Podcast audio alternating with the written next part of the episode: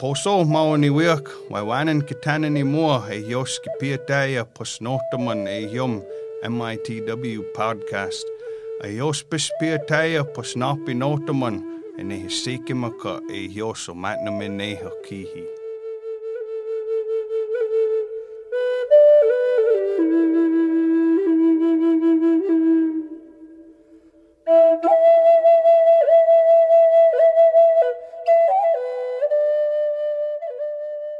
Welcome to the Menominee Indian Tribe of Wisconsin podcast. I'm your host, Sheena Wapus.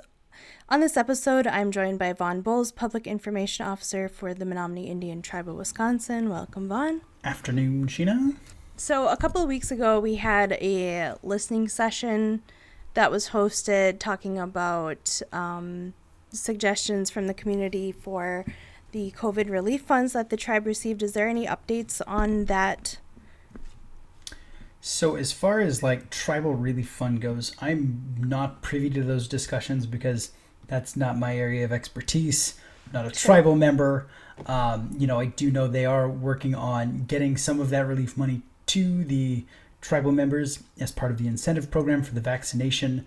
Um, they've been looking at you know housing options, upgrading housing, repairing housing, starting new housing, um, basically trying to provide um, a, a, safer and a healthier environment for tribal members to live in. So, you know, things like COVID don't spread nearly as quickly um, the next time something like this may come to the community. So, I'd love to give you more specifics. I, I just don't know them, unfortunately. Okay, so uh, recently we had more of an uptick in vaccinations due to the incentive that went live a few weeks ago. So, where do we stand now locally with our vaccination rates? So, locally, we are actually doing really well. Um, we're number four in the state as far as counties with you know level of vaccination. We're at 65% for total vaccinations. We've vaccinated 2,962 people that live in the county.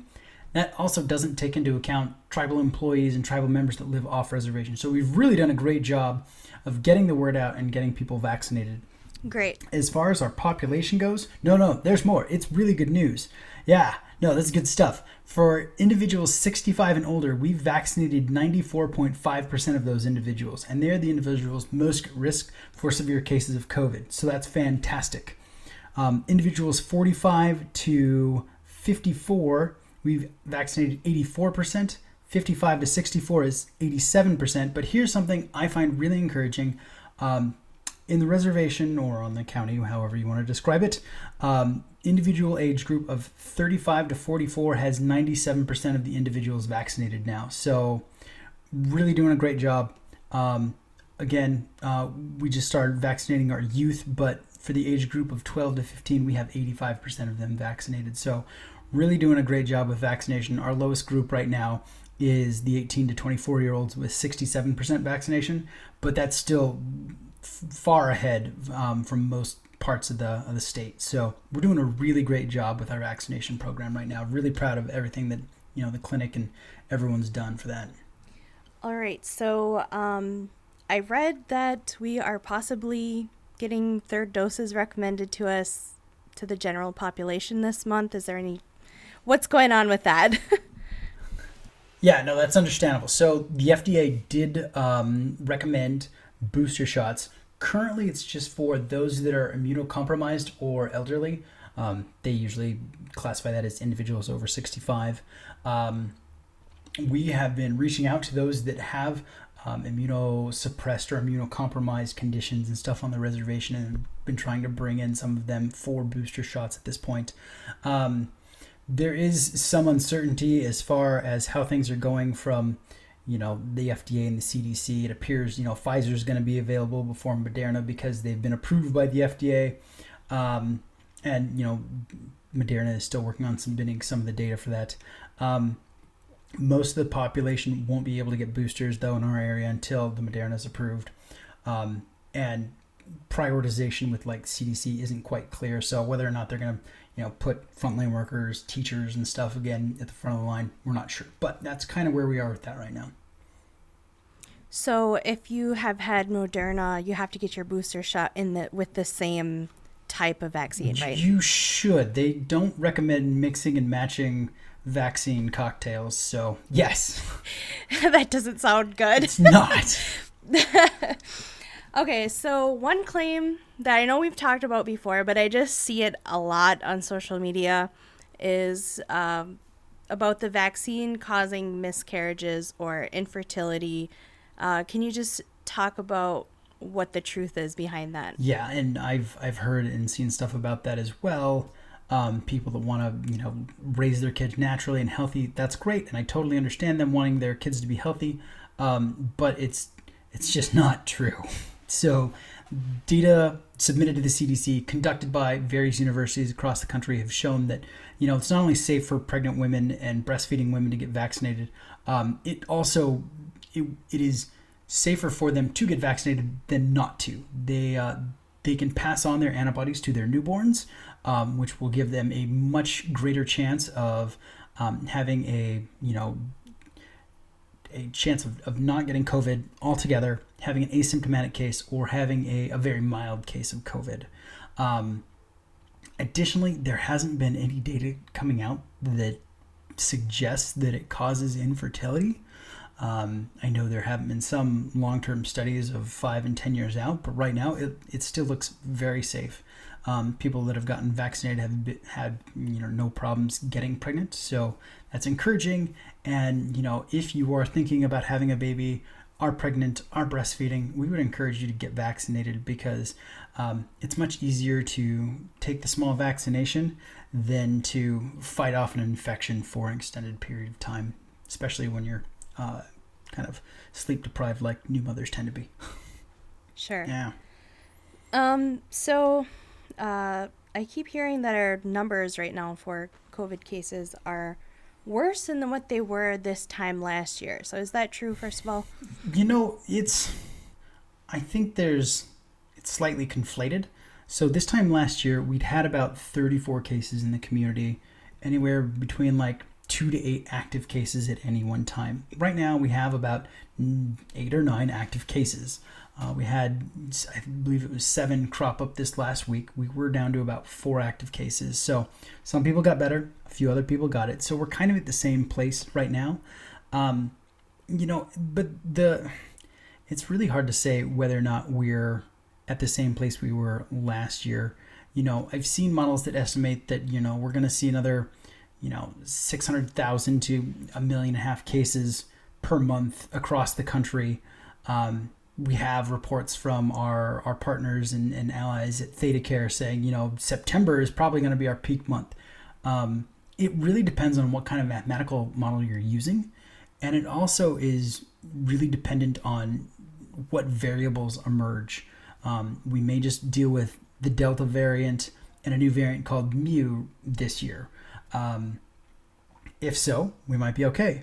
Um, but perhaps Mu, which they think might um, kind of circumvent vaccinational immunity, it could be a real problem, but we don't know yet. So um, there's a lot of speculation out there right now, and so it's it's kind of hard to predict. Um, personally, I, I, think we're doing pretty good. Um, so we know a lot more people. A lot more people are vaccinated, which wasn't even an option last year. This time, so I don't think we're quite where we were last year. So just leave it at okay. that. Well, yeah. that's good. we don't we don't want a repeat of last year, that's for sure. Um, so uh, you know, something that I just hear a lot is it seems like with things being how they are now, uh, we were shut down at last year at the same point that right. we were now. So why right. are we still open?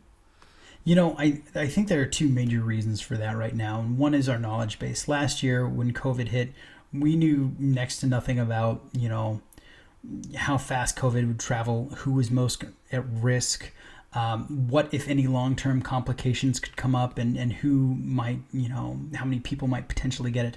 Um, there were a lot of unknowns, and we've done a lot more experiments. We have a much firmer base, um, knowledge base of, of what we're dealing with at this point. So we know who we need to protect, how we need to protect them, things like that. Um, two is, you know, when COVID first hit us last year, about this time, um, there were next to no treatment options on the table for us.